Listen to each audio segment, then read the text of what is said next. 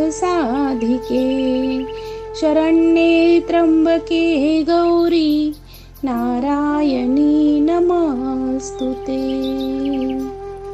नमस्कार. दैनिक सार्वमत देशदूतच्या नवरंग श्रीमणातले या पॉडकास्ट मालिकेमध्ये मी सौ अनिता अनिल व्यवहारे आपले मनपूर्वक स्वागत करते.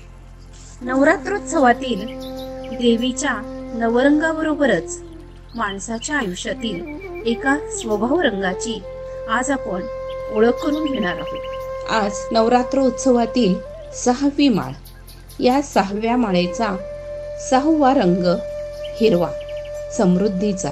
या रंगाबरोबरच श्री मनातल्या या सहाव्या रंगाविषयी संवेदनशीलतेविषयी मी आपल्यासमोर माझे विचार मांडत आहे. नवरात्र उत्सवातला रंग हिरवा सहाव्या माळेचा राखतो विचारांचे संतुलन. दावतो मार्ग समृद्धीचा. कात्यायनी माता देवी आशीर्वाद देईल सुरक्षिततेचा. तिच्या कृपेने होईल विकास आपल्या सर्वांच्या कौशल्यतेचा. रंग संवेदनशीलतेचा. ओंकारानंतर श्रेष्ठ मंत्र असे आई. ओंकारानंतर श्रेष्ठ मंत्र असे आई. तिच्यासारखे दुसरे दैवत जगती नाही. मातृदेव भव. आई मराठी भाषेतील सर्वांग सुंदर शब्द. या सुंदर शब्दात अखंड ब्रह्मांड तारून जाण्याची शक्ती आहे. आणि जन्माला येणाऱ्या प्रत्येक जीवाला ती मिळत असते. स्वामी तिन्ही जगाचा आई विना भिकारी आईसारखे दुसरे दैवत नाही अशी वचने आपल्याला प्रचिती देतात. आपल्या मराठी साहित्यामध्ये आई हे फक्त काव्य नाही तर ते महाकाव्य म्हणून प्रस्थापित होत गेलं आहे. मराठीतच नव्हे तर इतर साहित्यातही अनेक साहित्यिकांनी मातृत्वाचा अगाध महिमा वर्णन केलेला आहे. साने गुरुजी यांची श्यामच्या इतर संपूर्ण साहित्यामध्ये अजरामर कीर्ती सांगून गेली आहे. आणि असंच बरंच काही. एकदा मी आत्ता दहावीच्या वर्गामध्ये फ शिंदे यांची आई ही कविता शिकवत होते. आई म्हणजे काय असते? लेकराची माय असते लंगड्याचा पाय असते असं संपूर्ण कवितेचं वाचन झालं. कवितेतला भाव जेव्हा मी वेगवेगळ्या प्रसंगातून उलगडत गेले तसतशी माझी मुलं भाऊक होत गेली. अर्थात बऱ्याच वेळा मी विद्यार्थ्यांना शिकवताना विनोदी शैलीचा वापर करीत पाठाचा आशय समजावत असते. हसत खेळत शिक्षण हा त्यामागचा उद्देश.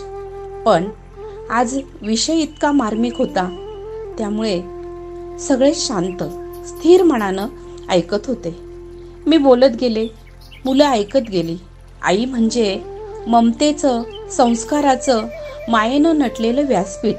आई मनातल्या वेदनेचा हुंकार तसा तो प्रेमाचा साक्षात्कार. माणसाच्या अस्तित्वाची सुरुवात असते आई. माणसाच्या अस्तित्वाची सुरुवात असते आई. मार्ग जीवनाचा असतो मोठा. चुकली जरी वाट आई असते पाठीशी ती देते आपल्याला साथ. आई या एका नात्याला लेकरू हा तीन अक्षरी शब्द पुरेसा होतो. त्यातून तिची माया पाझरू लागते. आपल्याला आपल्या प्रत्येक संकटावर मात करायला शिकवणारी ती आपली आई असते. श्यामची आई जेव्हा देवाघरी जाते तेव्हा श्याम म्हणतो माझ्या जीवनातील आशा गेली. माझ्या जीवनातील प्रकाश गेला. जीवनाचे सूत्र तुटले. जीवन नौकेचे सुकाणू नाहीसे झाले. आईचा महिमा सांगताना पुन्हा तो म्हणतो साक्षात परमेश्वरालाही मातृभूमीचा महिमा पुरेसा गाता येणार नाही. तो मौनांनीच वर्णन करावा लागेल. अनंत मातृभूमीचा महिमा मौनानेच गावा. आई मुलावर पंच प्राणांचं पांघरून घालते. जगज्जेता अलेक्झांडर आईची आज्ञा वेद वाक्य मानत असे. एवढंच नाही तर हिंदुस्थानातील साऱ्या पातशाह्या हलवणारे श्री शिवछत्रपती मातृचरणाची पूजा करून प्रतापी झाले. जो आईची पूजा करेल त्याची जग पूजा करेल. जो आईची पूजा करेल त्याची जग पूजा करेल. ईश्वरचंद्र विद्यासागर म्हणत की मी एकच देव ओळखतो आणि तो म्हणजे माझी आई.